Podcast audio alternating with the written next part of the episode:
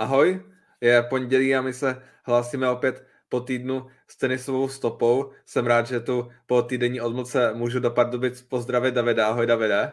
Ahoj Davide, čau Martine, jsem taky rád, že tady konečně zase můžu být po týdnu. Samozřejmě jste mě mohli vidět z podcastu, který vyšel nedávno a znova vlastně tenhle týden vyjde další podcast s dalším hostem, takže se můžete těšit a já se těším na dnešní tenisovou stopu. A já zdravím tebe Martine, do, do Košic na Slovensko. Čau všetci. Tak kluci, asi než začneme, nebo než položím tu naši tradiční otázku, tak představím partnera tenisové stopy a Tiebreak Tennis podcastu, kterým je internetový obchod a krejčovství pro děti Mass Fashion.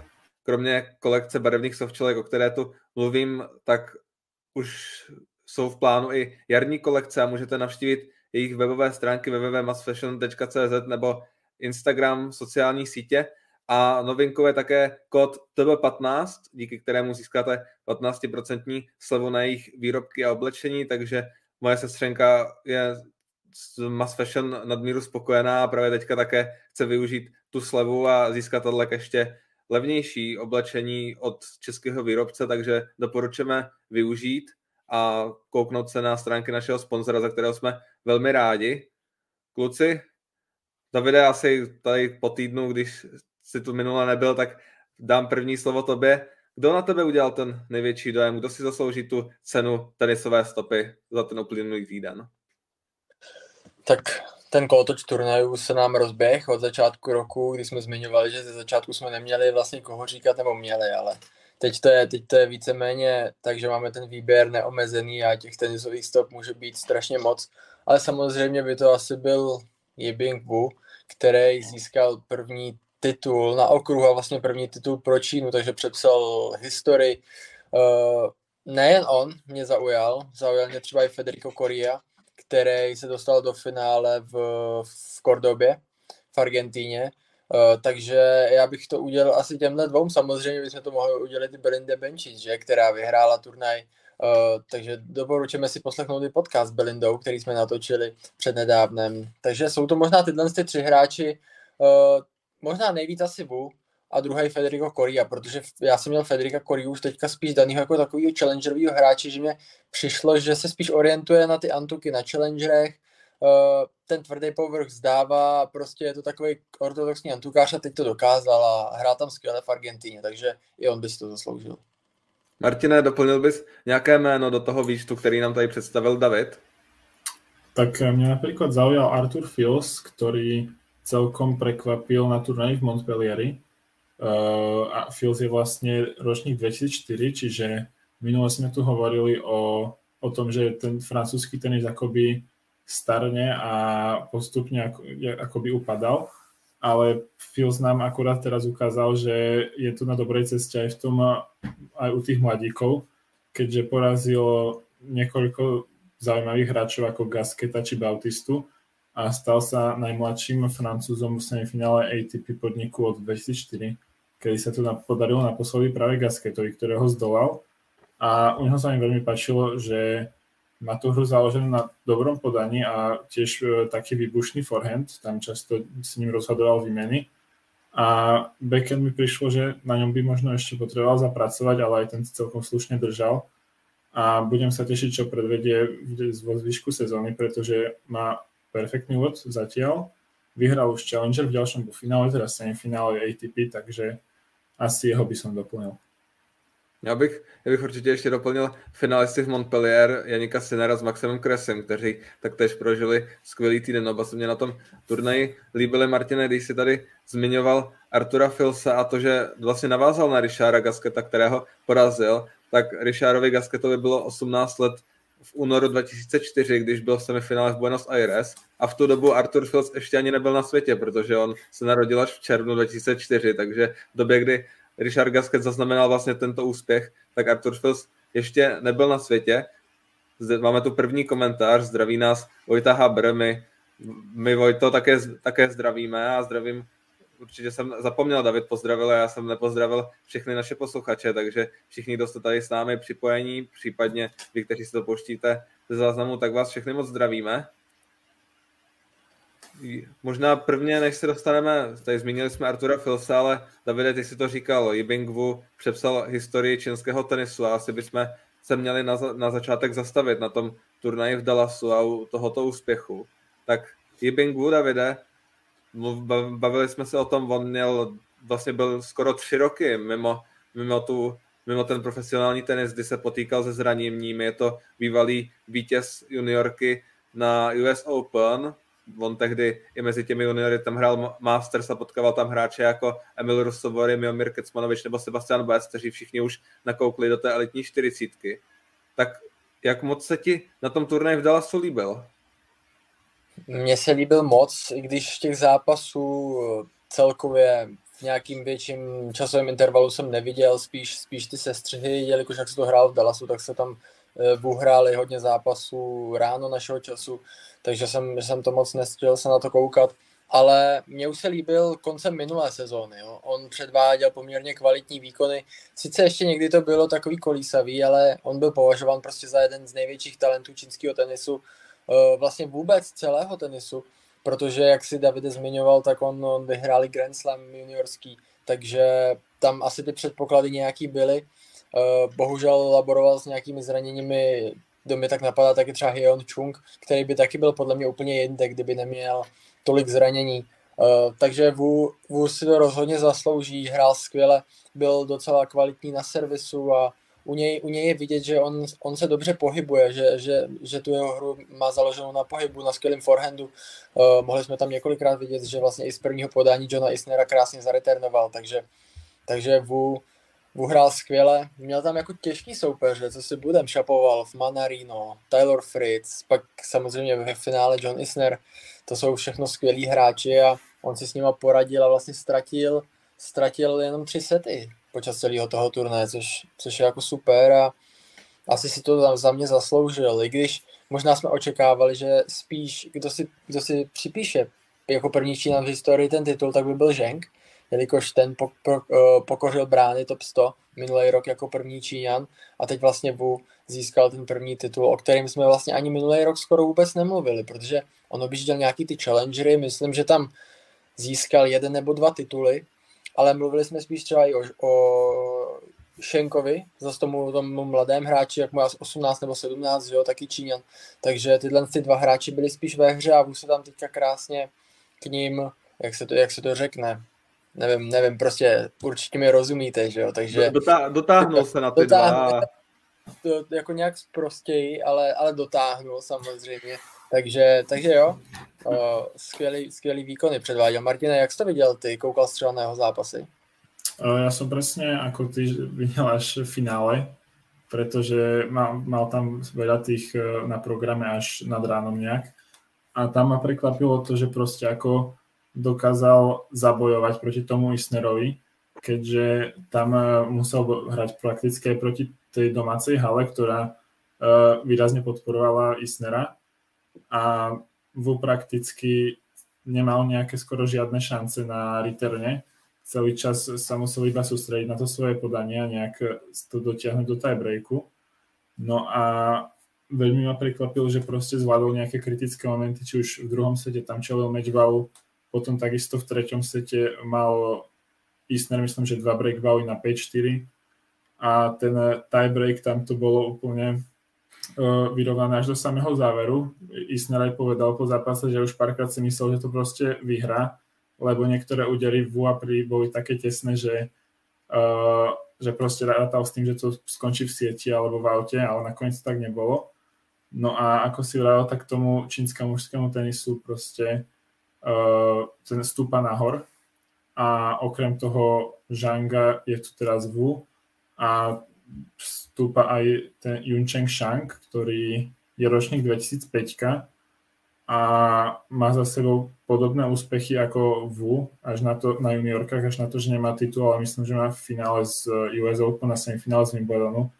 Čiže možno o pár rokov uvidíme aj jeho dvíhať nejaký titul nad hlavu. Já možná, Davide, vím, že se k tomu chceš taky vyjádřit, jenom ještě bych doplnil, že on měl minulou sezónu v bilanci 40 ku 7, což je nepředstavitelná bilance. On vlastně, že prohraje za celý rok jenom 7 zápasů, dobře, třeba těch turnajů nebylo tolik, Uh, byly tam ze začátku roku dvě ITF, co jsem koukal, který mimochodem jedno vyhrál, pak přidal ještě tři tituly na Challengeru. Takže ta jeho sezóna byla snová minulý rok a prostě si to za mě zaslouží. On měl tu minulou sezonu průlomu, on tam šplhal tím žebříčkem z nějaké 18. stovky, kolem 7, 1790, myslím, byl jeho žebříček na začátku roku a tu sezónu končil uh, vlastně v elitní dvoustovce na nějakém 164. místě a teďka už se posunul ještě výš a výš, už je momentálně po tom triumfu 58. Davide, mně se moc líbilo, že tak nějak si navázal na to, nebo řekl to, co jsem měl v plánu já, že na Voj se mně strašně moc líbí ta jeho práce s nohama. On opravdu ten pohyb je něco, co ho zdobí a dokáže se ke každému míčku skvěle, skvěle dostat, skvěle postavit. A myslím si, že právě tady ta práce s nohama, jak už si to ty zmiňoval, je pro něj to, čím, co ho dělá tím dobrým tenistou, kterým je, že protože on není třeba tak vysoký jako John Isner a jiní hráči, kteří těží z těch S, že John Isner v tom finále nasázel 44S a dohromady za ten turnaj v pěti zápasech 138S nasázel za turnaj. To je neuvěřitelné číslo, které třeba Diego Schwartzman nenazbírá ani za rok. Takže John Isner, my jsme ho tady, Davide, jestli si dobře pomínám, před nedávnem odepisovali, přece jenom 37 let, 10 měsíců, teďka jsme dlouho od něho neviděli žádný dobrý výsledek, ale najednou tady porazil Wolfa, který je ve velmi dobré kondici a ještě tady s tím, co tady teďka povídám, souvisí komentář od Vojty Habra, že by nám nemělo v souvislosti s finálem uniknout, uniknout zajímavost, že John Isner v závěru třetího se to překonal hranici 10 000 S na hardu. Tak John Isner a jeho servis, je to něco, co ho ještě dokáže udržet na těch 250 tomu konkurenceschopného a blízko k tomu titulu. Je to tak, tak minulý rok vlastně tady vyhrál, jestli se nepletu, asi Riley Opelka, že jo? takže tam, tam to vyhovuje těm hráčům, kteří mají skvělý podání. Uh, John Isner, co k tomu říct, já, já úplně nevím. Mně, mně se, popravdě, když jsem třeba koukal na ty momenty s tím Vuem z toho finále, tak mně se prostě John Isner úplně nelíbil. Každou, vlastně každou výměnu, která byla, tak vyhrál Wu, co se asi dalo předpokládat, nebo každou. Dobře, tak skoro každou, 90% těch výměn, co bylo ve hře, tak vyhrál. Samozřejmě John Isner si pomáhal neskutečným podáním a to jak z prvního, tak i z druhého, z druhého podání, když jsem viděl, co on tam to třeba prostě ten nechytatelný z toho jeho druhého podání, což nechápu, jak on se na to, jak ty, jak ty vysocí hráči prostě, jak se nadhodí a vlastně ani, ani nemusí nějak vyskočit nic, prostě to jenom pošlou dolů a letí to strašně rychle. Někdy, někdy to moc nechápu, prostě jak ten Riley Opelka nebo John Isner prostě podávají. Uh, John Isner párkrát zahrál i uh, normálně jako podání volej, že? Což, se, což se u něj moc nevidí, protože mě, on mě nepřijde, jako že by byl nějak skvělý třeba, třeba právě na síti, samozřejmě k tomu má nějaký dispozice, ale v té hře jeho jsme to moc nevídali a tady si tím pomohl, bylo to možná i na nějaký matchball a kdy podával, možná i někdy z druhého podání, takže určitě John Isner, jak David říkal, se bude držet na těch 250 a těchto turnajích tím podáním hlavně samozřejmě a bude spolíhat na ty tiebreaky, co jsme tady mohli vidět, tady jich odehrál vlastně až na dva sety nebo na tři, všechno byly tiebreaky, takže, takže nevím, co na to moc říct. No. On vlastně ani skoro nebreaknul nikoho, když si to tak jako vemem zpětně. Teďka, když se, když se tam koukám na ty, na ty zápasy, tak s Wolfem prohrál první set 3-6, pak vyhrál 7-5, tak dobře, tam ho breaknul. No a pak jak to bylo? Pak vlastně 7-5 s Gomezem a s Altmayerem, no jenže to jsou takový hráči, prostě, u kterých nevíš, že jestli si to podání prostě budou držet nebo nebudou. No. Takže za mě, když, když narazí prostě na hráče, který je kvalitní na tom podání a je kvalitní v mezihře, jako to ukázal, tak bude mít velký problémy, ale tenhle turnaj mu možná přálo i štěstí na ty soupeře, protože když si srovnáme ty soupeře, který měl Wu a který, a který měl John Isner, tak to je úplně diametrálně rozlišný. Je to, nebo Martina, jestli chceš k tomu dodat prvně ty? Uh, ja len som chcel dodať, že určite ťažil Isner z toho lepšieho žrebu, ale takisto si myslím, že proste tie uh, 250 hlavne, ale celkovo domáce turnaje sú na neho úplne ako ušité, keďže z tých dokopy 16 titulov, čo má, uh, má až 14 z domácej pôdy a 13 z nich sú 250 čo mi príde aj že neskutočné, že proste uh, taký hráč ako John Isner, čo bol v top 10 má semifinále Grand Slamu, tak dokopy nevyhral nič iné ako domáce 250 ale uh, proste stále mu to tam pada a tým servisom sa stále drží, ale čo ma prekvapilo, tak on sa na, ne, aj celkom slušne bránil, dokonca aj v treťom sete tam ho rozbehával a on tam z jednej strany na druhú iš, behal hore-dole. Potom to síce rozdýchal skoro celú tých 25 sekúnd, ale nejak to zvládal až do konca.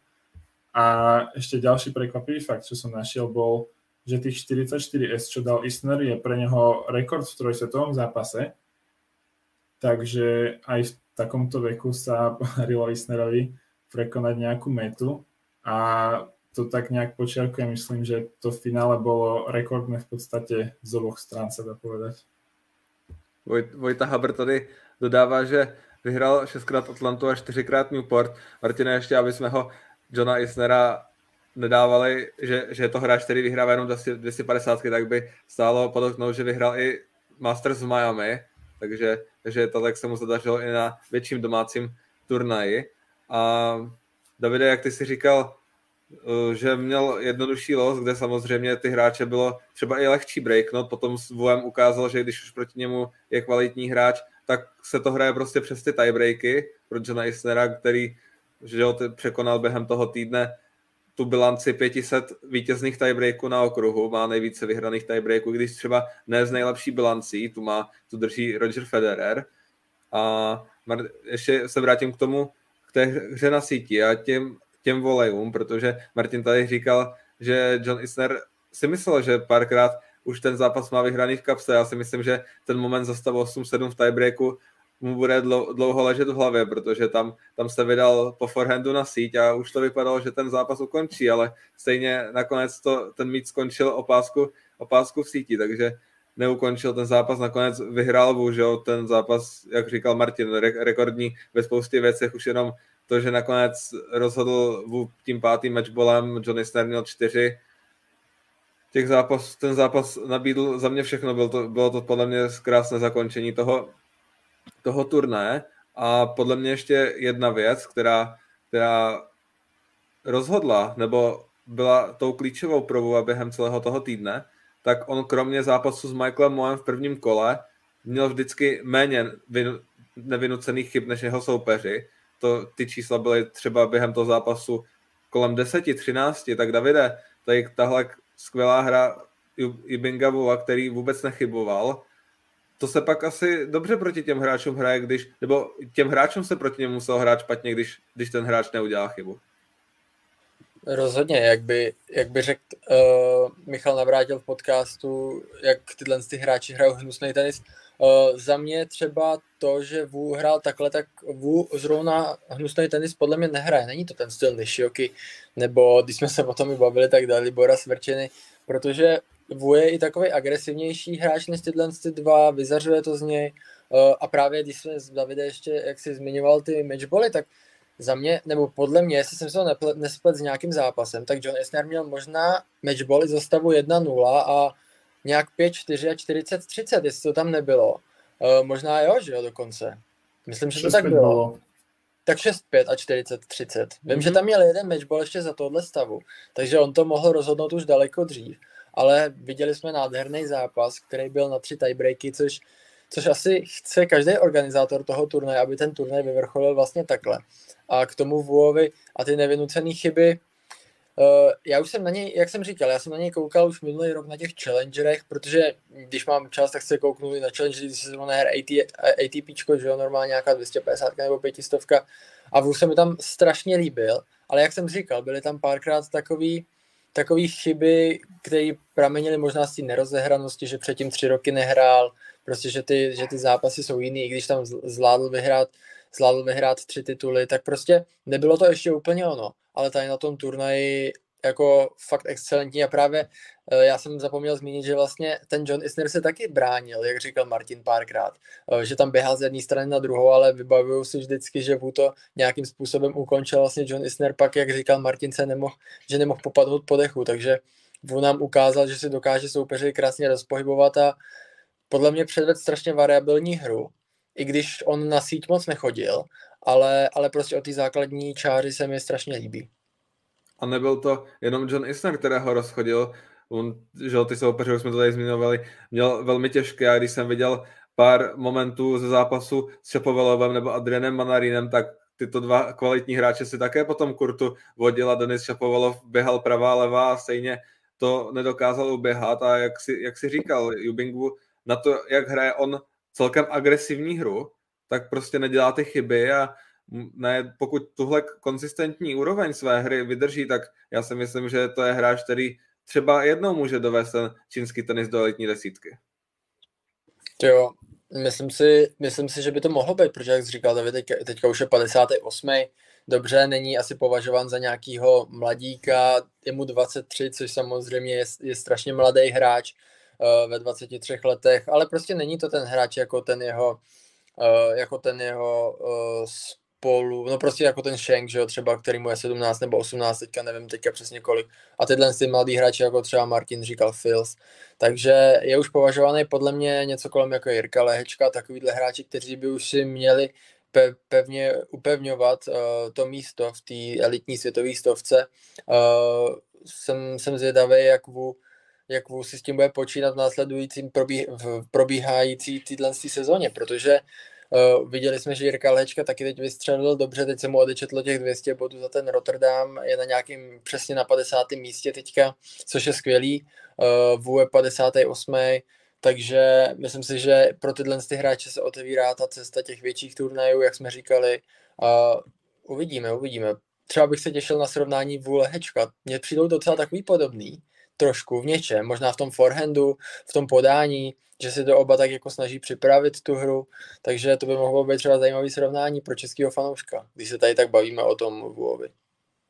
Ještě než se přesuneme dál na turnaj do Montpellier do Francie, tak Vojta Habr nám tady dává další komentář, že když už mluvíme o těch veteránech, tak bychom mohli zmínit, že po dlouhé době nastoupil do dvou hry Jarda Pospíšil, trenér Víta Kopřivy, my jsme se s Vítkem o Jardovi Pospíšilovi bavili, že oni spolu i loni vyhráli Debla a tady se nás Vojta ptá, jak vidíme jeho souboj na dálku s Japoncem Matsuem, o nejstaršího hráče na žebříčku, že Jarda bude odečítat své body. Tak Davide, myslíš si, myslíš si že kvůli, kvůli tady tomuhle se ještě Jarda pospíšil rozhodl zahrát si na okruhu a pozbírat nějaký body? To ne, to podle mě ne, protože on, on měl uvedeno normálně u toho startovního jako alternativa, že jo. Takže to bylo prostě jenom čistě tím, že, že tam byl s Vítem Kopřivou, který mimochodem dneska zlal těžký soubor s Pavlem Kotovem z Ruska, vyhrál asi 6-2, 6-1, takže jsem koukal, postoupili Mark Gingel, uh, Petr Nouza z kvalifikace, který hrál bohužel s Andrew Paulsonem, uh, se kterým jsme taky natáčeli podcast, takže tohle to bylo podle mě jenom čistě tím, že dostal možnost si zahrát, protože už tam prostě žádní hráči nepřiletěli, kteří by se mohli do té kvalifikace dostat. A je to tak, teď Marek Gingel nám to říkal, protože ty hráči prostě nemají na to peníze a navíc se to hraje někde v Bahrajnu, kde, kde je podle mě strašně těžký se dostat, protože uh, třeba tohle to vím, že se to tam hraje už nějakým rokem v téhle tým Manami, nebo jak se to tam jmenuje. A je tam mimochodem přihlášený Tomáš Macháč, takže doufáme, že se třeba vrátí potom na turnaj do top stovky, vyhraje ten turnaj, uvidíme. Ale, ale fakt tady to bylo podle mě čistě tím, že, že tam nebyli ty hráči, kteří by se mohli zapsat dál do kvalifikace a Jarda Pospíšil tam byl jako alternativa. Dokonce tam byl ještě jeden hráč jako alternativa, který už podle mě taky nebyl na žebříčku, takže tam podle mě těch hráčů nedorazilo víc a naopak zase hodně hráčů se odhlásilo. Takže podle mě to bylo jenom tímhle. Ještě Vojta Haber dodává, že loni někde říkal, že by chtěl být nej, nejstarší, ale jak ty si Davide říkal, tak tím, že byl alternativa, tak asi jenom se využilo toho, že tam byl s Vítem Kopřivou a aby se někdo zúčastnil. Možná, možná se tam dal jako alternativa, že kdyby náhodou, tak si zahraje aspoň, když už tam je. Přesně tak. Mimochodem, myslím, že kdyby zas si spolu chtěli zahrát čtyřhru, tak by hráli třeba právě na tomto turnaji, kde třeba není tolik páru, ale věděl jsem, že Vítko Přiva tam hraje čtyřhru s někým jiným. Teďka nevím s kým, ale myslím, že jsem, že jsem to viděl, že tam hraje s někým jiným, takže, takže ani tohle to třeba nepadne, že by zase mohli přidat nějaký dobrý výsledek společně. Takže podle mě to fakt bylo jenom čistě tímhle s tím, že tam byl jako alternativa za nějakého jiného hráče. Tak jo, přesuneme se na turnaj do francouzského Montpellier, který nakonec vyhrál Janik Sinner. Martine, Janik Sinner má bilanci ve finálových utkáních 7-1, vyhrál 5 250, tak 2 pětistovky, prohrál jenom ve finále Masters v Miami v roce 2021 s Hubertem Hurkáčem. Co říkáš na tuhle finálovou bilanci Janika Sinera? Je to trochu něco jiného než Felix Ožer Aliasem, který se dlouho trápil, než získal ten svůj první titul? Tak je to v podstatě úplně, úplný opak toho Aliasima. Ale u Sinera je celkom škoda, že zatiaľ sa teda na tých väčších turnajoch nedostáva, ani, alebo respektíve dostal sa iba raz do finále toho Masters Miami, kde ale prehral s Horkačom. No a každopádne ale ukazuje, že tento rok vyzerá zatiaľ veľmi slušne. Aspoň ten úvod roku má za mňa veľmi dobrý, keďže v tej Austrálii hral naozaj dobre. Cicipa sa dotiahol do 5 setov, ktorý tam bol po Djokovičovi asi druhý najlepší hráč proste. No a tu na vyhral suverénne uh, celý turnaj, myslím, že nestratil ani set a z pozície nasadenej dvojky prakticky bez nejakých väčších problémov uh, dokračal k titulu. Jediný tam hral tiebreak s Kresným vo finále, ale inak sa príliš ani nemusel, nie že nezapotil, nechcem až tak povedať, ale uh, proste ne, nezažil nejaké podobné momenty ako napríklad VU, ktoré, o ktorom sme hovorili pred chvíľou. No a som zvedavý teraz veľmi na Rotterdam, kde Sinner štartuje z pozície nenasadeného hráča a v prípade, že ona Tsitsipas zvládnu svoje zápasy prvého kola, tak budú hrať proti sebe hneď na to a bude to za mňa veľmi dobrá odveta za Austráliu, keďže Cicipas sa bude snažiť nejak nadviazať na tie svoje prvé výkony no, z úvodu roka. No a uh, Sinner zase bude rozohratý, tak uh, budem sa veľmi tešiť na túto konfrontáciu. A ako vy by ste videli teda to jeho vystúpenie v Montpellieri alebo potom aj Rotterdam? Mně se, mně se, mně se Janik Sinner líbil. Já jsem tohle si psal s kamarádem, taky tenistou a mně se líbilo to, on přirovnal Janika Sinera k Novaku Djokovičovi, když jsme se bavili o té nastupující generaci v souvislosti s velkou trojkou a Janik Sinner v některých momentech Novaka Djokoviče připomíná, protože on taky podle mě tam udělá natáh, nechápu to, jak se dokáže sklouznout na tom betonu, tam pomale si natrhne, radši nebudu říkat co a uh, má, roz, roz, má jednu, jednu nohu od druhý vzdálenou snad, snad metr, metr a půl, možná i víc. Neskutečně, neskutečně se potom kurtu pohybuje, to je jeho velká doména. Na tom tu, turnaji předvedl skvělé výkony, neměl tam vůbec, vůbec lehké soupeře. Prvně on sice měl volný los, pak vlastně Martin Fučovič po kvůli zranění nenastoupil, pak porazil Lorenza Sonega, Artura Filse, který, že ten turnaj, už jsme se tady o něm bavili v 18 letech, se dostal do semifinále, porazil Gasketa Bautistu a pak vlastně zvládl to velmi těžké finále s Maximem Kresem, který do něho šel povzbuzený tím vítězstvím nad Holgerem Runem, takže Janik Sinner si připsal podle mě velmi cené vítězství, teďka je na 14. místě v tom světovém žebříčku a uvidíme, kam, kam to až Janik Sinner může dotáhnout. Určitě by se mu nebo mně by se líbilo, kdyby zaznamenal nějaký dobrý výkon, ať už na Masters, nebo konečně prolomil tu možná takovou neúplně dobrou bilanci na těch Grand Slamech a třeba postoupil do semifinále a mohl zabojovat o finále. To určitě, já si myslím, že by to opravdu už mohl dokázat, i když jako on je ještě strašně mladý, takže on toho má ještě hodně před sebou, ale, ale určitě, určitě zaznamenal skvělý výsledek Montpellier, když to byla jenom 250, jako, ale, ale pro něj jako skvěle vyhraný turnaj. On je známý tím, že tyhle ty turné ještě, ještě pořád objíždí, i když by asi se svým postavením už úplně nemusel, ale rád si takhle podle mě zahraje, hlavně v hale. Uh, on je skvělý do haly, to víme a přesně Davide jsem chtěl zmínit to, že taky nechápu, jak se někdy dokáže tak natáhnout po tom míči, po tom míčku, to je prostě neuvěřitelný a taky mě v tom, tom připomíná Novaka Djokoviče. Ale, ale uvidíme, kam to dotáhne tuhle sezónu. Naopak Maxim Kresi říkal, že chce být světová jednička a přepsat, přepsat historii ve všem, ne přece jednou, takže, takže od něj si to prostě musí teďka očekávat, že bude nejlepší a ukázal to, ne? Já nevím, jako mně se poslední dobou docela líbí Maxim Kresy, mně, mně se líbí ten jeho styl, to se hrálo dřív a teď Maxim Kresy to jako tak jako vrátil z těch, já nevím, před jakým, před kolika lety se to takhle mohlo hrát. Když jsem koukal na nějaký ty archivní, archivní Wimbledony a tady ty věci, tak tam, tam to hráli hráči kolik let? Je to, je, to, je, to, je to styl 70. 80. let no, Maxim Kresy. 40 let jsem chtěl říct, že to je tak, Maxim Kresy se vrátil za 40 let zpět, ale, ale někdy se mi to líbí. Samozřejmě on se musí přizpůsobit i těm hráčům, kteří to hrajou rychle po tom returnu, kdy nestihne dojít na síť a musí hrát od základní čáry. čáry na, eh, v tom se strašně zlepšil. Od tak dva roky zpátky podle mě ten nebyl schopný se udržet ve výměně a teďka, teďka dokáže i breakovat hráče a na tom, na tom returnu je právoplatný hráč, takže uvidíme, kam to dotáhne. On bude podle mě silný na trávě.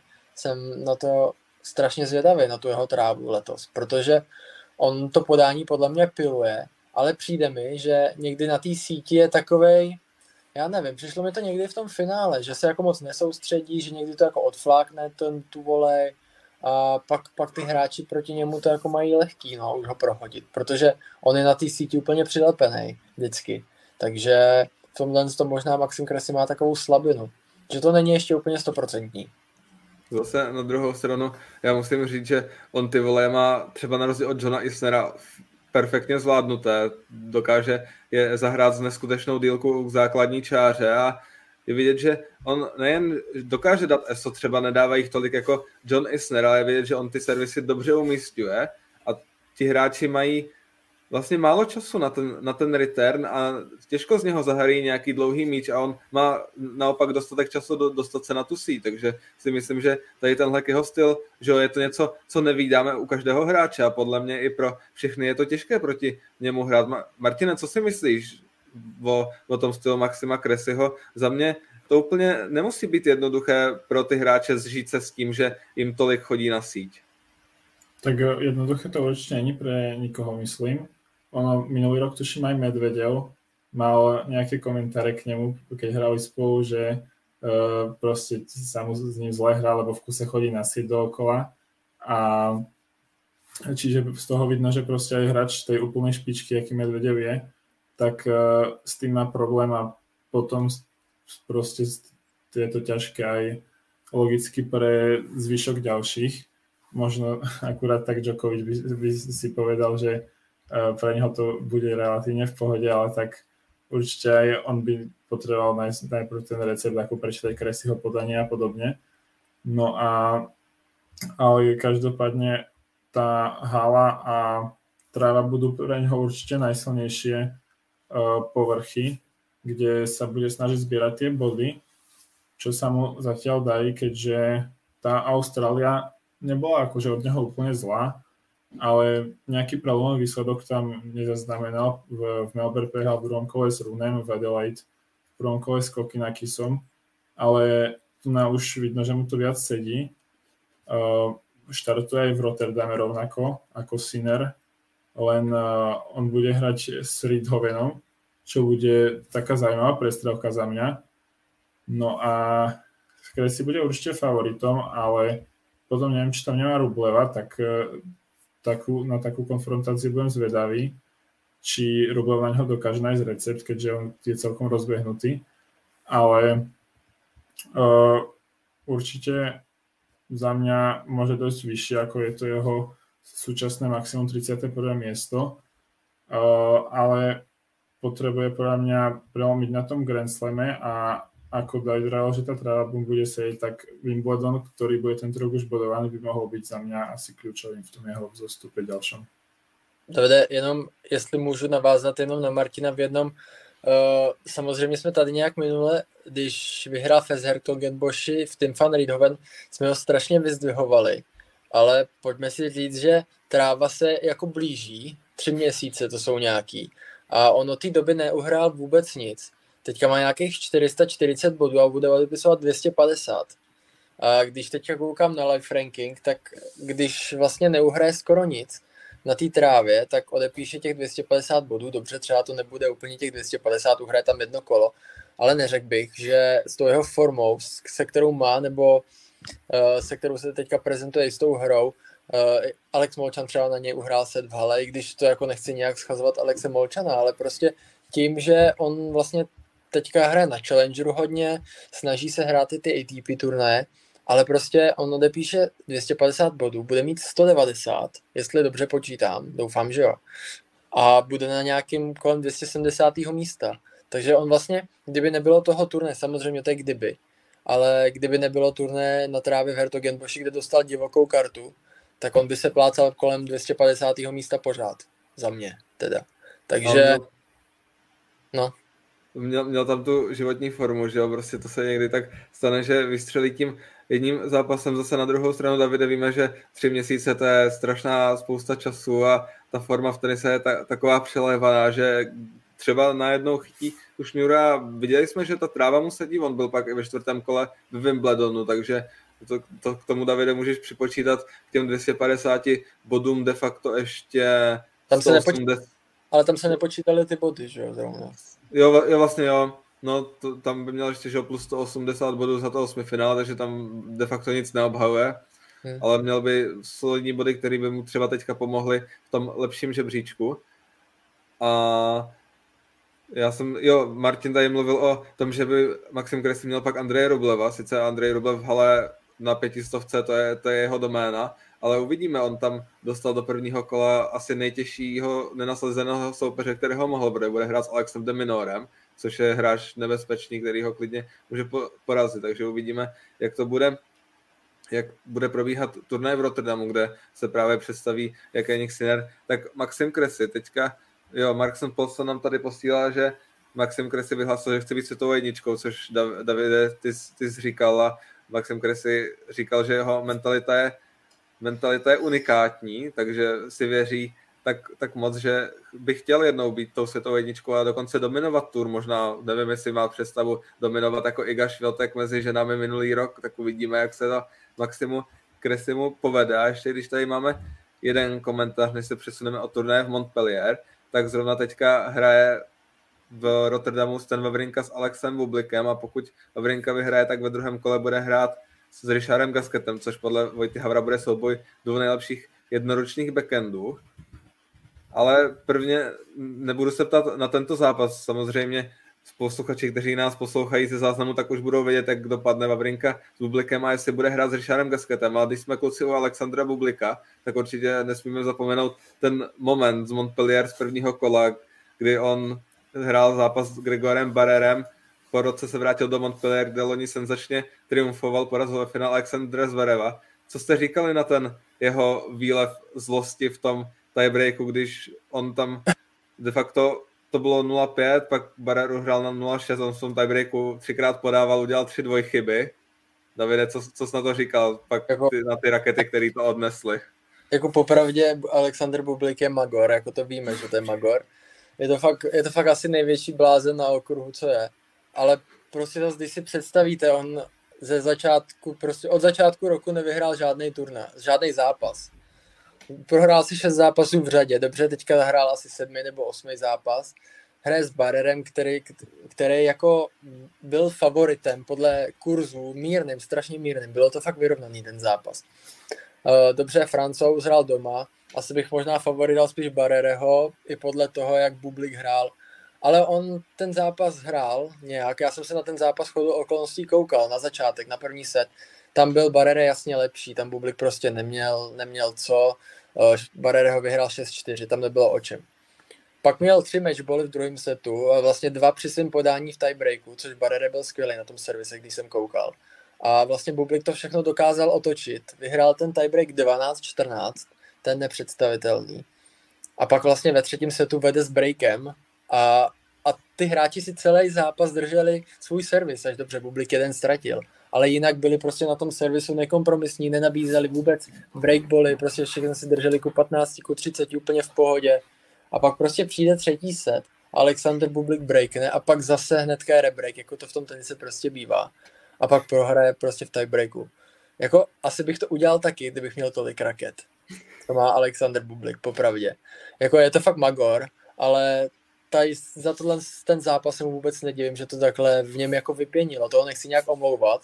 Samozřejmě, že takhle rozmlátí tři rakety, to není úplně normální, ale, ale prostě jako asi vím, co se mu odehrávalo v hlavě, no. Asi se nedalo nic od něho čekat.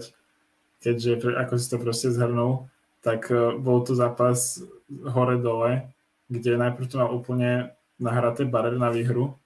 Uh, tam dokonca ten jeden matchball mal vyloženú nahrávku na volej a poslal to asi fakt, že Jastrabie oko ukázalo možno centimeter, dva out. No a nakoniec Bublik to fakt bol, bol blízko už tej výhry, stačilo mu podržať dve podania, lenže nedokázal ani jedno a no a proste tak to skončilo, tak to skončilo. Uh, ale tá herná kríza u neho je naozaj výrazná a sám som zvedavý, či to dokáže nejak prelomiť, pretože uh, to pro, halové prostredie by malo viac vyhovovať ako Austrália, kde sa hralo na začiatku roka, ale nevyzerá, že by to mal prelomiť. Aj teraz prehráva s Vavrinkom.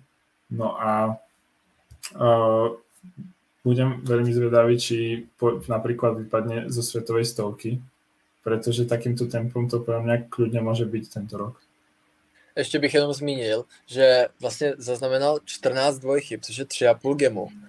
A to možná asi tohle s tomu prohrálo ten zápas, protože dobře, nějaký dvojchyby tam byly ve tiebreaku, uh, co jsem viděl, tak určitě v nějakém tom předním setě, kdy prohrál si to své podání, za mě dal určitě taky jednu nebo dvě dvojchyby, protože uh, on jako to podání má fakt dobrý, hraje dobře na tom svém podání, na returnu mu to občas habruje trošku, ale, ale prostě je to Alexander Bublik a pak i za toho stavu vlastně, když se nechal rebreaknout, tak znova měl ball, takže tohle se k tomu jako fakt strašně přečítá, jako fakt se mu nedivím, že to udělal, ale není to jako omluvan. On když ztratil to podání, tak Davide, nebyly to jedna, dvě, byly to dokonce tři dvoje chyby, které on v tom gameu udělal, takže stejně jako v tom té breaku. A Martin tady zmiňoval tu špatnou bilanci Alexandra Bublika takovým ostým muskem ještě než se dostaneme k ženám, tak se podíváme do Kordoby. Davide, ty jsi jmenoval Federika Koriu, ale ten hráč, který měl totálně špatnou bilanci před tím turnajem, tak byl jeho finálový soupeř Sebastian Bess, který od červ- červencového finále v Baštadu, kde prohrál s Franciskem Serundolem. Z 18 zápasů 17krát prohrál, přijel do Kordoby a celý turnaj vyhrál. Davide, co si říkal na to, že najednou z ničeho nic Sebastian Baez se probudil z toho zimního spánku, nebo letního, podzimního, zimního. To bylo nějaký skoro celoroční období. Je to tak, minulý rok měl 35-35, takže on jako samozřejmě něco tam uhrál, ale ten předešlý rok měl lepší, možná tam byly menší turné a tak.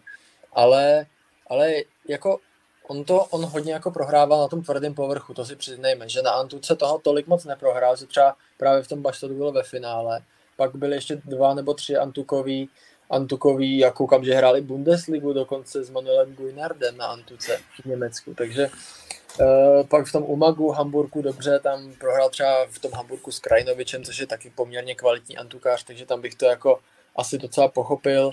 A teď prostě znova přišla Antuka, v té Austrálii byl strašný ale když jsme ho viděli třeba v Davis Cupu proti, uh, myslím, že s Tomášem Macháčem nebo s Jirkou Lehečkou hrál, teďka nevím, uh, jedním, s jedním tady z těch hráčů, tak jsme viděli, že to je jasný antukář. Hrá skvěle na té antuce, uh, jak dokáže, kolik dokáže oběhat těch míčů. Vlastně stejný styly se jakoby proti sobě postavili v tom finále, protože jak Federico Coria, tak Sebastian Baez za mě vyzařují těmi stejnými styly jsou to takový ortodoxní antukáři, kteří to hodně oběhají, nemají moc kvalitní podání, takže, takže to, ale v té korbě, hož mě, mě strašně přijde, že, že obecně v té Jižní Americe, že ta antuka strašně lítá. Nevím, jestli to přijde jenom mně, ale z toho, když se koukám právě na tu antuku v Jižní Americe a možná v té Argentině ještě víc, eh, tak ať už to bude třeba teďka v Buenos Aires, nebo právě jak to bylo v té Kordobě, tak když jsem se koukal na některý hráče, tak mně přijde, že tak to nelítá ani na tvrdém povrchu. Jako nevím, proč mám takový pocit,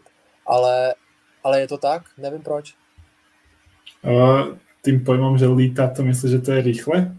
jo, strašně, strašně ty míče strašně rychle lítají a, a přijde mi to, že, že prostě do toho dávají strašní rány na té antuce a samozřejmě někdy na tom tvrdém povrchu to není asi tolik vidět jako na té antuce, ale právě tady mi, mi to fakt přijde, že to je jako fakt hodně rychlý. A to, když si to vezmeme, tak proti sobě fakt stojí antukáři, protože tady ty turné objíždějí hlavně antukáři, ať už to je právě Baez, Delian, Bagnes, tady ty hráči prostě ty Argentinci a uh, jihoameričané, takže takže mi to fakt, fakt mi to přijde. A mimochodem třeba Luciano Darderi tam s ním hrál v osmi finále, což je nadějný italský hráč, takže i na něj jsem zvědavý, na té Antuce vypadá velice dobře, takže uvidíme, ale těch hráčů tam je jako strašně moc, ale fakt přijde mi to strašně rychlý. Nevím, jestli vám to tak přijde, ale mě jo.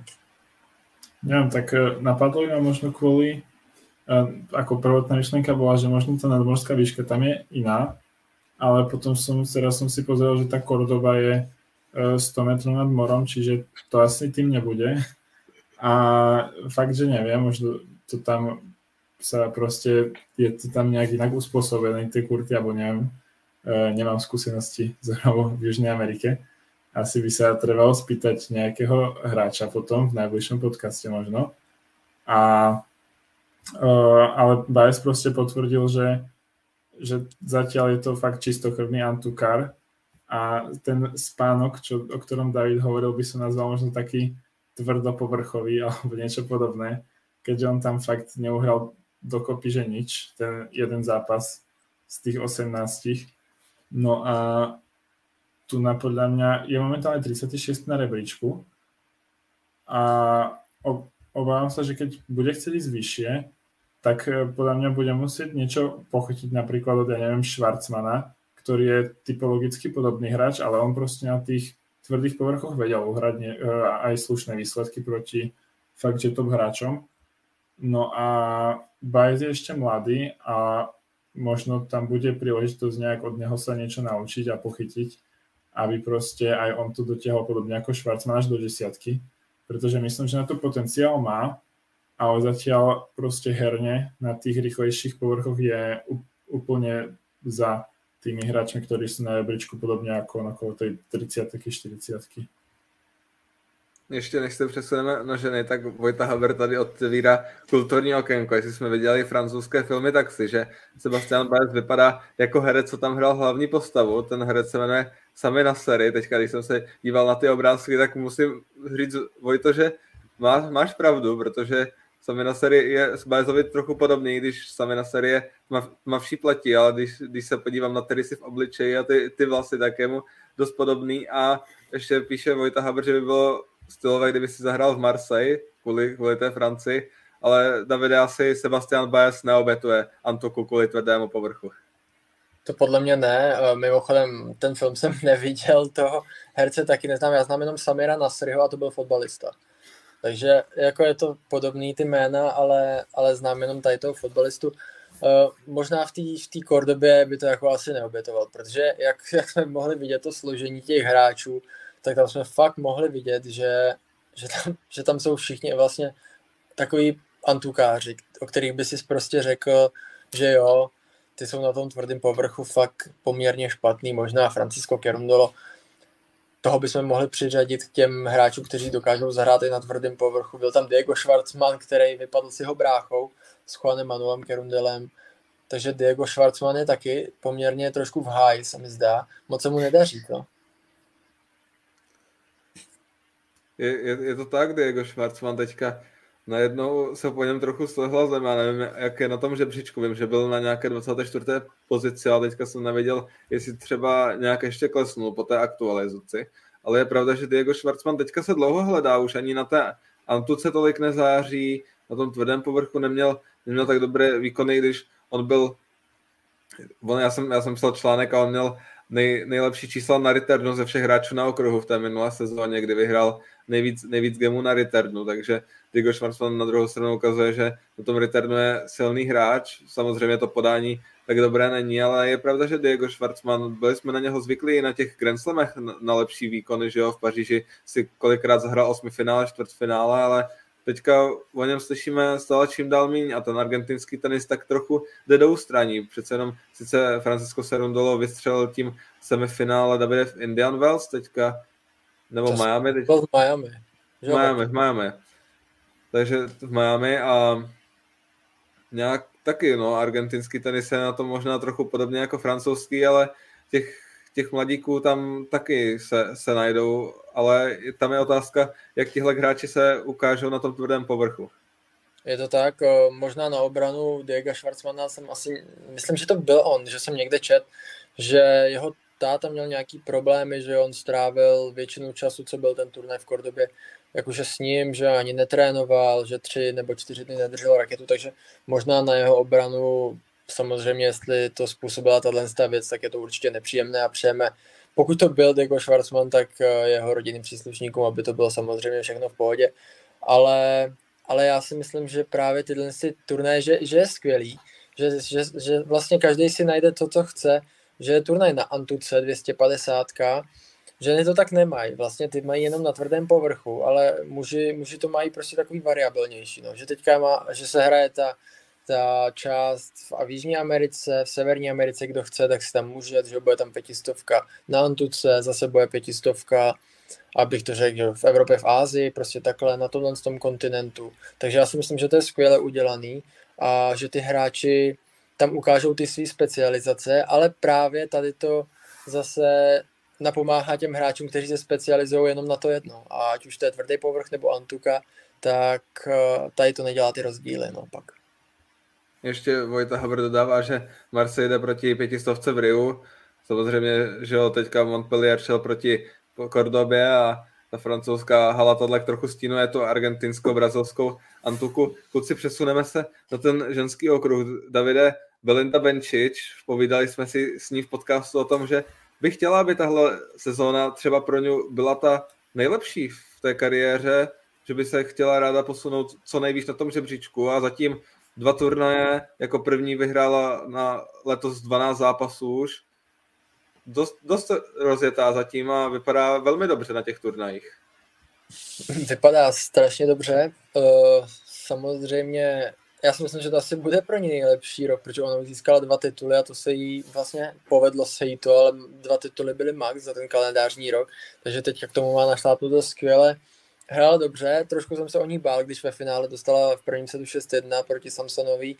Uh, tam jsem si říkal, sakra, tak to je asi špatný, ale ona to dokázala otočit tiebreak a tam jsme viděli, jak je strašně mentálně silná a líbí se mi strašně její tenis poslední dobou. Takže takže je to, je to skvělé a určitě doporučuji si poslechnout podcast s Belindou.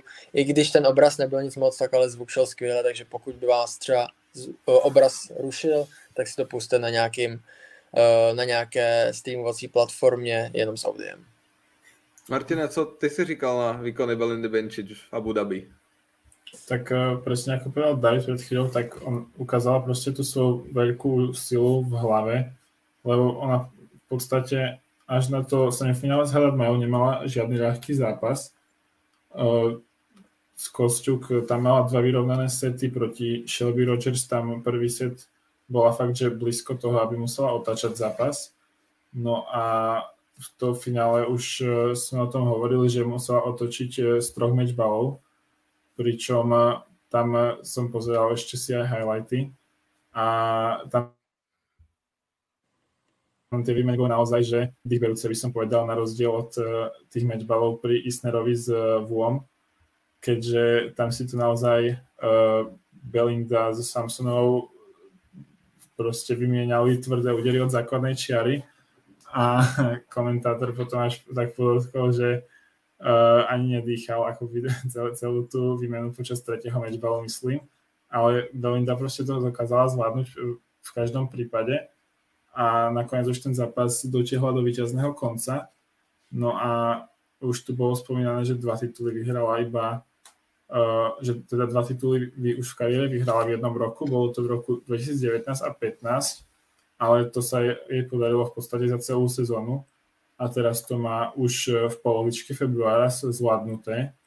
Uh, štartovať bude teraz v Dohe, kde uh, si ale asi úplne nemyslím, že by mohla pridať ďalší titul, keďže tam je napríklad Iga Šviotek a predsa len má v nohách ten ťažký turnaj, ale osobne si myslím, že ten svoj titulový rekord hrávo prekoná a neviem, ako to je u vás, ale to pozícia na rebríčku maximum jej, ktoré je na štvrtom mieste, by podľa mňa mohlo padnúť.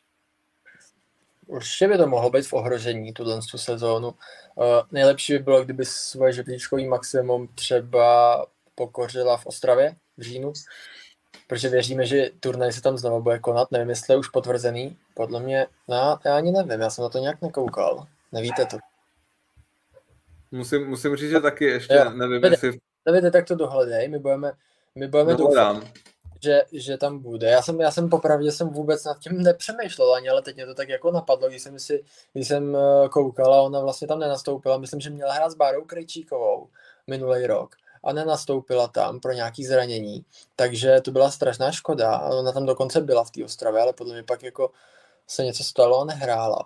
Takže to byla strašná škoda. Tohle by bylo podle mě takový nejhezčí, když samozřejmě bychom jí to přáli dřív a třeba kdyby v Ostravě pokořila po světové jedničky. To by taky jako nebylo úplně od věci. Co myslíš, Martine? Tak od věci by to určitě nebylo, ale přece len ten post jednotky momentálně se zdá být vzdialený, ale on teoreticky být nemusí, protože momentálně v najbližších, ja neviem, troch, štyroch mesiacoch je pred Igor Šviotek uh, obhajoba možno, ja neviem, má tam 2000 bodov za French Open, 2000 má za Indian Wells Miami, potom vyhrala ešte, myslím, jednu tisícku predtým, takže minimálne 5000 tam určite bude v hre, čo ak by sa čas toho nepodarilo, tak naozaj veľmi klesne. A naopak Belinda Benčič tam nejaké ultra dobré výsledky nemá až tak. Ona hlavne na Grand Slamoch by, uh, by jej veľmi prospelo zaznamenať nejaký fakt, že prelomový výsledok, nejaké, ja neviem, semifinále alebo niečo podobné. A myslím si, že by toho bola schopná kľudne aj v Austrálii, keby mala priaznivejší los, pretože tam naozaj narazila na neskôršiu výťazku už v 8 finále. A ak uh, sa jej nejak zadarí žrebovo, tak a preniesie samozrejme formu na Antuchu, tak myslím, že nejaké štvrťfinále z French Open by bylo reálné a klidně by posunulo určitě vyššie. Belinda v podcastu říkala, že kdyby mohla vzít nějaký zápas zpět, tak by to bylo to semifinále US Openu s Biankou Andresku, které, které prohrála. Bianca Andresku pak získala Grand Slamový titul. Ostrava letos v kalendáři by měla být, bude to minimálně turnaj 250, ale jsou tam proti tomu turnaje v Číně, takže uvidíme, jestli se v Číně bude hrát, třeba Ostrava bude, bude pětistovkou, ale uvidíme, jestli to bude pětistovka nebo 250. Je tam teda? No. Já slyšel. Cože? Je tam, je tam Ostrava normálně v programu? Jo, Ostrava, Ostrava je v programu, zatím to vypadá na 250, ale je možný, že to bude i pětistovka, tam jdou turné v Číně a uvidíme. V Číně se teďka že nehrálo poslední le- roky, i kvůli případu Shuai Peng a teďka Vojta Haber tady přidává právě jeden komentář, že nedávno jsem mluvil o tom, že se výhledově počítá s velkou rekonstrukcí haly ve Vítkovicích. I někdy po mistrovství světa v hokeji to, by, to by ten turnaj musel přesunout z Ostravy do jiného města. Tak uvidíme, jak je to ne, nečetl jsem nebo nevím o rekonstrukci haly ve Vítkovicích, takže uvidíme, jak to tam, jak to tam bude a případně jestli to bude teda 250 nebo jak, jak se to v Ostravě odehraje, to zatím asi je otázka na pozdější fázi, fázi sezóny. No, ben... Ještě jsem chtěl Davide zmínit, že vlastně mě překvapila i Ludmila Samsonová, nebo ty si chtěl ještě něco zmínit o, o Brendě Benčič? Chtěl jsem, chtěl jsem se právě dostat i k Samsonové a ještě předtím vlastně podotknout, že možná překvapivě ten nejjednodušší zápas výsledkově byl s Beatrice Haddad Majou, která také potvrzuje pořád tu svoji stoupající tendenci teďka na světovém žebříčku 12. klepe na dveře té světové desíce porazila Jelenu Rybakinu, finalistku Australian Open, která předtím porazila ve třetím vzájemném zápasu 2-0 opět Karolínu Plíškovou. A pak vlastně tu porazila celkem hladce a bylo to finále s Ludmilou Samsonovou, ze kterou Belinda Benčič měla nepříznivou bilanci. Ona s ní předtím prohrála všechny vzájemné zápasy a ten jeden byl i ten rozhodující na Billie Jean King Cupu v tom roce 2021, kdy Švýcarky padly ve finále, kdy tam byla tenkrát to kontroverzní nasazení Samsonové proti Benčič a Ludmila Samsonová v tom zápase hrála skvěle Davide, v tom prvním setu vůbec se nedivím, že si, že si měl strach, že to Belinda nedá, protože já taky ten, jsem viděl, že Samsonová je mnohem lepší, hrála aktivně, Belindu tlačila, ale bylo vidět, že Belinda zapracovala na té své psychické stránce a v druhý set, kdyby zapomněla úplně to, že se jí nedařilo, že Samsonová byla nahoře a hrála najednou úplně jinak, i když sama musela pak v tom breaku tři matchboly odvracet a pak ještě, když se dostanu k tomu, tomu konci toho, toho zápasu, tak de facto tam Martina, jak ty si říkal, to bylo, to bylo o nervy, ty, ty matchboly, tam, tam to bylo, prasa, tam to, jak to skákalo ještě přes, tu, přes ty prasátka, tak už to tam párkrát vypadalo, hlavně ten, ten poslední matchball, který měla Samsonová, že tam že už to Belinda možná ani nedoběhne, ale Belinda zabojovala ze všech sil a bylo vidět, že ten zápas chce vyhrát a nakonec ho zvládla, zvládla, to, zvládla ten tiebreak vyhrát, dát to do třetího setu a tam pak rozhodl jeden break. Pro Samsonovu asi snový turnaj, protože mně přijde, že ona má taky takový kolisavý výsledky. Přece jen Austrálie to nebylo nic moc, tam toho moc neuhrála, prohrála s Vechic, ani Simovou se Zabalenkou, takže těžký soupeřky. A teďka přišla Abu Dhabi a vlastně finále a taky tam porazila jako nesmírně kvalitní hráčka, už to třeba byla právě Češka Bára Krejčíková nebo Veronika Kuděrmetová. Já jsem chtěl zmínit, že vlastně Ludmila Samsonová hrála i s hráčkou, se kterou jsme natáčeli podcast, a který vyjde tenhle týden. Davide, ty tušíš, kdo to je samozřejmě. My jsme se ale o tom v podcastu úplně nebavili, protože zase nebylo moc času na to tam vytahovat i takovýhle všechny ty a sama, sama právě hráčka česká, kterou jsme měli v podcastu, to ani nezmiňovala, že by to byla nějaká její velká výhra. Takže třeba i z tady toho pohledu by mohl být příští podcast, který vyjde ve čtvrtek, zřejmě velice zajímavý. Tak už jenom z toho, že nám náš host, který, který ti, kteří nás sledují na sítích, tak, tak tuší, kdo, kdo byl naším posledním hostem, ale uh, tato česká bývalá teniska nám vyprávěla o tom, jak na juniorském mistrovství Evropy porazila Arinu Sabalenku, bavili jsme se o zápasu s Igor Švětek, takže ona si tady s těmi hráčkami zahrála. Ludmila Samsonová když už jsme v tom, tak ona na tom turnaji také potkala českou tenisku, porazila v osmi finále Báru Krejčikou, která teďka opět vypadla s Veronikou Kudermetovou na turnaji v Dauha, 6-7 ve třetím setu ze Samsonovou, to bylo 5-7, 6-7. Bara Krejčiková teďka celkem taková smulananost, dostala těžké soupeřky, že jo, Kudermetová 11 na žebříčku, Samsonová teďka se vyhoupla do letní 15 a prohrává ty zápasy velmi těsně jsou to jako všechno strašně těsný, těsný zápasy, no. Přijde mi to, že hodně z těch zápasů je prostě na tři sety. Uh, ale zas na druhou stranu ona teďka je v takové podle mě nejhorší pozici, kdy je nějaká kolik, kolem 30. místa, ne? Nebo tak nějak je Bára Karíčíková teď. A vlastně... No ne, ještě, ještě, ještě v 25. byla, myslím, něco kolem, kolem takového umístění. Jo, podle mě už jsem ji viděl trošku dál, ale, ale to je jedno to nic nemění na tom, že, že bude stejně s Karolínou Plíškovou teďka a ty to mají podle mě jako nejhorší, protože oni dost, můžou dostat klidně nasazenou hráčku uh, z první osmičky, desítky a vlastně pak hrají se proti ním, protože ty hráčky, které jsou v desítce, tak asi jako mají slušnou formu a budou chtít ty zápasy vyhrávat na takových turnajích, kteří jsou dobře dotovaní. Takže pro ně to je strašně těžká pozice a oni v této pozici byli před nějakýma dvěma lety a poradili si s ní skvěle. A teďka je vidět ten opak, že ty hráčky, se kterými oni hrajou a jsou výš postavení, tak se s tím taky po, poradí dobře, takže já bych to jako viděl asi takhle, no, že, že vlastně český, český, český hráčky to mají teďka jako docela, docela špatný, že vlastně nejsou nasazený, jsou to, prostě je to takový těžký, no, z jejich pohledu strašně.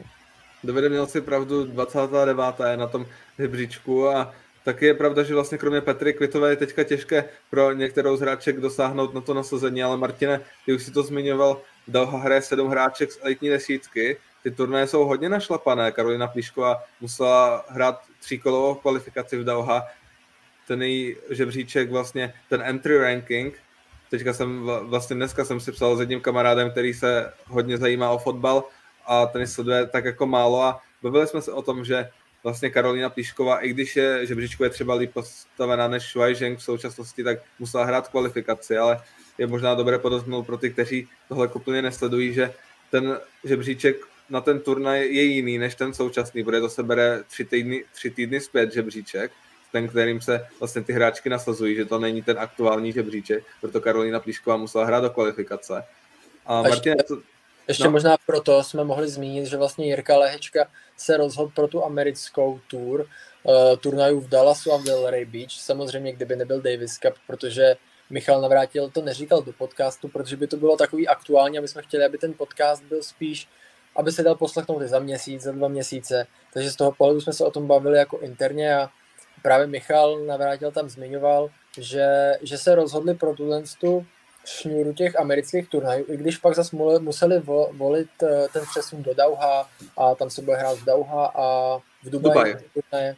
Takže z tohohle z toho pohledu Jirka Léčka radši zvolil tuhle tu cestu, protože v Rotterdamu samozřejmě to se dalo očekávat, že bude hrát v tom Montpellier a v Rotterdamu jako minulý rok, ale v tom Rotterdamu by se zase jen těžce dostal do kvalifikace, protože on samozřejmě zahrál skvěl na Australian Open, ale ty přihlášky, jak David říkal, do Rotterdamu už byly uzavřený, takže on by tam šel s rankingem 80 nebo kolikátej byl předtím, že jo, před Australian Open a měl by strašně těžký se dostat do kvalifikace a takhle v té Americe, jak v Dallasu, tak v Delray Beach, by se dostal normálně do hlavní soutěže a vlastně teďka s tím jeho rankingem by tam byl dokonce v první čtyřce nasazený, třeba v tom Delray Beach. Takže pro něj sice odepisoval 200 bodů, ale zase, zase hrál o dalších 500 v Americe a takhle by třeba ani nehrál vlastně v té Evropě, takže z tohohle z toho důvodu třeba Jirka Lehečka volil to zapsání na ty turnaje, i když tam nakonec neodletěl, protože jak, jak Michal říkal, tak ten, v tom Dallasu by to jako rozhodně nedal, ten turnaj, a v tom Delray Beach by se nevyplatilo letět na jeden turnaj do Ameriky, pak zase zpátky a pak zase vlastně do Ameriky letí, protože pak tam jsou ty Masters. Takže, a na druhou stranu jsme zase třeba viděli, že Joao Sou zahrál v Kordobě. Takže, takže to šlo asi nějak udělat, ale asi by to bylo jako strašně náročné. Zase na druhou stranu, že to byla Antuka, myslím si, že Jirka moc nechtěl zůstávat na té Antuce a právě se chtěl koncentrovat na ten tvrdý povrch kvůli těm Masters a budeme mu moc držet palce v Dauha i v Dubaji. Martine, teďka k té otázce, co říkáš na ty nabité startovní pole u těch žen na těch turnajích, že Karolina Plíšková, taková hráčka, musí teďka hrávat tolik kvalifikace? Tak myslím, že to nevidíme prostě len u žen, ale aj u mužov, jak je teraz pestovka v Rotterdame, kde je až 5 hráčov z top 10, čo myslím, že na prostě 500 není úplně nějaký vydaný jav.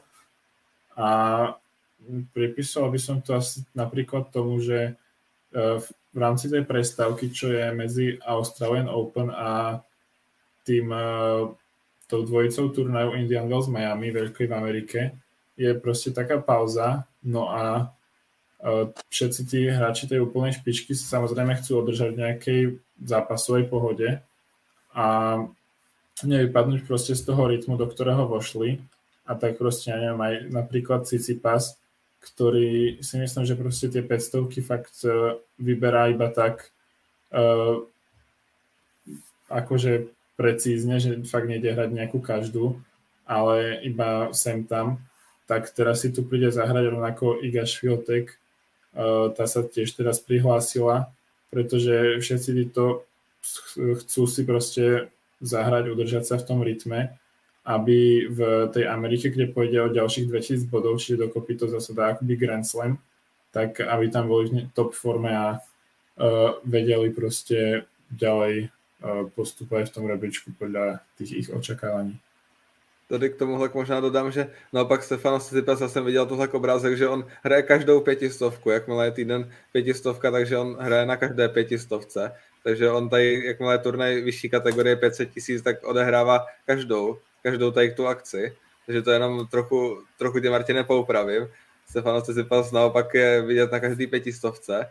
A ještě tady máme od Vojty Habra, že on myslel tím mistrovství světa 2024, které se odehraje v České republice, aby se hrál v Ostrava aréně, což Davide nemá, vlastně nějak neohrozí konání turné v Ostravě tento rok. Blížíme se pomalu ke konci, dneska, dneska celkem dlouhý díl, takže pokud máte ještě nějaký dotaz, tak nám ho pošlete a aby jsme naše posluchače neochodili o poslední téma, které bylo vypsané pod tenisovou stopou, tak bychom se měli zastavit u Zdeňka Koláře, který bavili jsme se tady o něm, kam se ztratil, napsali jsme o něm článek, ale Davide, Zdeněk Kolář se našel. Našel se, jsem strašně rád, že se našel v hale, i když samozřejmě těch antukových turnajů je počas celého toho roku víc, ale mně vždycky přišlo, že, že on eh, má tu svoji hru založenou agresivně, Samozřejmě nedařilo se mu, to bylo uspůsobené tím, že jak jsme mohli vidět i na těch minulých turnajích, tak on, když se strašně vyhazuje, tak prostě je takový utrápený, je to vidět i v tom výrazu na tom, na tom hřišti. A teď se našel, jak v, kde to bylo? To bylo v Koblenz a Vilnius, tady ty dva turnaje, tam se, tam hrál fakt skvěle a porazil tam třeba i právě toho Ženga, o kterém jsme se bavili, ne toho mladého, ale toho staršího, jak pokořil jako první brány elitní světové stovky. Žižen, Zheng, nevím, hlavolám. Žižen, Zheng. Žižen, Žižen. A pak vlastně tam porazili třeba Millera, domácího hráče, prohrál s Vaškem Pospíšilem, takže semifinále jako skvělý. A pak teďka ve Vilniusu v finále. Jako co na to říct, mně se tam líbil, on mě přijde mi, že on má poměrně kvalitní podání, když on není nějak vysoký. A má skvělou hru na síti a to má z toho deblu a on je skvělý deblista. Takže v tomhle se mi přijde, že v té hale nějak jako vyniká a líbí se mi tam třeba víc než na Antuce. Protože na té Antuce, jak jsou ty výměny delší, tak mě tam párkrát přijde, že on se pak zbytečně vyhazuje a tady v té hale, v té hale může trošku víc přitvrdit a je vidět, že forehand má skvělý, backhand má taky poměrně kvalitní, takže mě se v té hale fakt jako líbí a doufám, že v tom bude pokračovat, protože když bude pokračovat a přidá další dvě, tři semifinále či finále, tak bude zpátky v elitní 120 třeba, takže ono to ještě není úplně zahozený, ale, ale nebylo to úplně ono, no. Teďka je 186. Vrátil se zpátky do televizní dvoustovky. Opět se vrátil na ty pozice kvalifikace na Grand Slamy, takže je vidět, že tady tyhle dva úspěchy nebo dva dobré turné člověka dokáží nakopnout a dostat zase zpátky do vyšších pater toho žebříčku, že stačí, když se to tak zadaří dva týdny a hnedka je ten svět růžovější. Vojta Haber nám píše, že on je takový typický dělník tenisu, technika úderu je taková zvláštní, ale v bojovnosti a nasazení se mu fakt vyrovná málo kdo. Martine, souhlasíš s tím, že Zdenda Kolář takový velký bojovník na tom kurtu, český lev? Tak asi by se to dalo tak povedať. Myslím, že to je také dokonalé slovné spojenie pre Zdeňka Koláža. A mm, ako už David Vál, proste je dobré, že sa mu podarilo nájsť sa rýchlo v tomto roku, pretože dostal sa do tej top 200 čo keď sa tam udrží, bude znamenať, že dostane určite šancu v, na Roland Garo uh, sa dostať do kvalifikácie a takisto aj proste potom sa mm, mať možnosť obhajiť teda tú svoju úspešnú kvalifikáciu druhého kolo z minulého roka, čo bude, čo asi nebude to nejaká tak značná časť jeho bodov, ale ne, nejaká určite. A uh, sám som zvedavý, že ako sa mu bude dariť ešte v tej halovej časti sezóny, ale myslím, že potom sa presunie čo, e, možno už v nejakom apríli na Antuku, kde sa mu trvalo dali najlepšie. A tam by to mohlo byť ešte o stupeň lepšie a pridať by mohol možno aj ten titul, teraz to nevyšlo, ale tam by to možno mohlo stačiť už aj nejaké to turnajové prvenstvo. Podle mě ještě větším dělníkem je Vítko Převa, Přijde mi to tak z, tý, z toho pojetí té hry, ale možná o kom bychom mohli napsat článek, jak vidíme, že tak o kom se u nás mluví, nebo o kom se napíše, či točí podcast, že to je Belinda Benčič, uh, Zdenda Kolář, tak bychom mohli napsat článek třeba o Jonáši Forejtkovi, protože to je zatím jako jedna velká bída.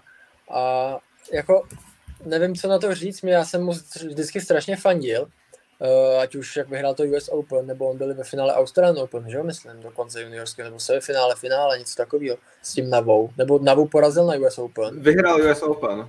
Navou, 2019. Jo, s Navou, myslím, a pak byli i v Australian Open ve finále nebo v semifinále, takže on to měl fakt jako skvělý tu juniorskou kariéru. A už minule jste se o tom, myslím, že bavili, jak eh, prohrál s tím Rybakovem v tom Dallasu, poměrně pro mě bylo překvapení, že se dostal vůbec do kvalifikace uh, turnaju ATP 250 s jeho rankingem, který je nějaký 200, 200, kolik, 280, podívám se, 282. Nejlíp byl 217, což taky jako nepotvrzuje nějaký pravidla toho juniora, jako skvělého juniora. Takže tohle je za mě velká škoda, on byl fakt velmi talentovaný a přijde mi takový jako trošku vyhaslej, nevím, v tom pojetí té hry je to prostě takový nemastný, neslaný, prohrál čtyři zápasy v řadě, v tomhle tom roce ještě vlastně nevyhrál, prohráli na ITF kuse Štrodem, který je podle mě třeba kolem pětistého místa, takže jako je to, je to bída, no. Samozřejmě měl tam třeba Stevena Johnsona, teďka na Borgese, kterýho jsme mohli vidět, že hrál poměrně dobře proti klukům na Davis Cupu, a, ale podle mě koho měl porazit, tak třeba to je Rybakov konkrétně a v tom Dallasu bylo to navíc v hale, kde hrál svůj nejlepší tenis za mě minulý rok třeba. Takže uvidíme, třeba se mu povede víc Antuka, ale takhle to vypadá, že i on klesá spíš na, tý, na, ty, na tu kategorii ITF, protože 280. místo to už je, to už je takový přelom toho challenge, možná kvalifikace. No. Je Nevím. pravda, že díky komentářům jsme minule tady rozpoutali debatu o naši Forejtkovi a taky mě napadlo, že bychom třeba o něm mohli napsat a chytí se tak, jak Zdenda Kolář a Davide, já souhlasím, Vítek Kopřiva, on nám to i říkal v podcastu, že on si to musel hodně vydřít a že on je takový ten pracovitý hráč, který to prostě neměl, neměl tolik od Boha, musel si to hlavně svou tvrdou práci vydobít, to svoje umístění a postavení. A teďka, že on vyhrál v tom Bahrajnu svůj první zápas v sezóně, tak doufám, doufejme, že se, že se nakopne a že nějak přežije ty zápasy na tvrdém povrchu a pak to opět rozjede na Antuce, kde se mu tradičně daří a třeba předvede i nějaký dobrý kvalifikační výkon a potom tažení na nějaké 250, že jako nám předvedl třeba v Geštádu. A tady ještě Vojta Haber, poslední asi komentář, než se rozloučíme. Jak jsem minule psal, kromě křižného forehandu z levé strany nemá žádný další vyloženě nebezpečný úder. Tak Davide, nějak chtěl bys na Vojtu reagovat? Ty jo, je to, je to asi tak, taky mi to tak přijde, no, že vlastně skoro všechno se snaží hrát z forehandu, ten backhand moc nehraje a hodně to obíhá, přijde mi to prostě, že jak jste minule tady říkali v tom podcastu, když jsem se koukal chvilkama a neměl jsem moc čas bohužel, takže jsem se nemohl připojit, uh, že, že to prostě ty hráči mají přečtený, i když prostě Jonáš Forejtek asi není mezi těmi hráči nějak známý jméno, podle mě ty hráči se podle mě ani moc teďka nebojí, protože za mě vyřaz, vyzařoval v té halové sezóně minulý rok takovým, že, že prostě hrál dobře, hrál agresivně, ale teď, když jsem ho viděl v hale, tak se mi to prostě nelíbilo, no, takže možná bych to tady tím ukončil, ukončil bych to i tím, ať naši posluchači samozřejmě sledují nás na sociálních sítích, ať už to je Facebook, Instagram, ale ať sledují taky turnaj Challengerovi v Manamě, kde je asi pět Čechů, Uh, pět Čechů, je tam Tomáš Macháč, Marek Gengel, teďka pe, ten Petr Nouza, že postoupil z kvalifikace, Dalibor Svrčina a Vít Kopřiva, takže pět Čechů a vlastně Andrew Paulson tam vypadl v kvalifikaci. A vlastně ještě tam byl ten, jak se jmenuje, jsem zapomněl, Dominik Palan, myslím. Ten byl taky v kvalifikaci, takže tam bylo sedm Čechů. Na Challenger to je podle mě slušný. Myslíte? Tak ja si také jo. číslo u Slovákov ani nepamätám, že by někdy bylo. Tolik Takže... ne, to jim, že vidíš Slováku. No, ne. asi tak, no. jo, já si myslím, že to je super teďka, jakože je dobrý, že si vybrali takovýhle turnaj, který jako je zajímavě obsazený, ale mají tam jako šanci ty hráči. Určitě tam je krásný prostředí, protože Bahrajn, tak tam asi to bude jako trošku dobře dotovaný, takže uvidíme. No. Samozřejmě asi pro dnešek už to je strašně zdlouhavý. Je to dlouhý dneska, hodně 20 skoro, takže určitě se už budeme loučit. Dnes, dneska jsme to celkem natáhli a to bychom si mohli povídat ještě dál, že jo, samozřejmě Carlos Alcaraz se vrací a mohli bychom tady strávit celý, celý večery. Speciální poděkování patří určitě Vojtovi Habrovi a taky Maxonu Polsonovi, kteří doplnili to naše povídání o své dotazy a budeme rádi, když tohle budete komentovat a budete tady s námi ve větším a hojnějším počtu. Martine Davide, já vám moc děkuji, že jste tu byli opět, opět se mnou a budu se těšit u dalšího dílu. My samozřejmě určitě s Martinem taky velice děkujeme, samozřejmě děkujeme, že nás posloucháte a i já se budu těšit u dalšího dílu a vlastně nebudem se těšit až příští pondělí, ale vlastně teďka už ve čtvrtek, kdy vyjde tedy další podcast s hostem, samozřejmě jak říkal David, kdo nás sleduje na sociálních sítích, tak ví. A vlastně můžeme se možná těšit i na další hosta, který zase bude za dalších vlastně 14 dnů za týden, zase ve čtvrtek možná, takže uvidíme. Martine. Myslím, že jste to pěkně zhrnuli. Už aj Vojto se s námi rozlučil, tak já těž děkuji, že jste tu s námi boli a uvidíme se na budouce. Čaute. Čaute.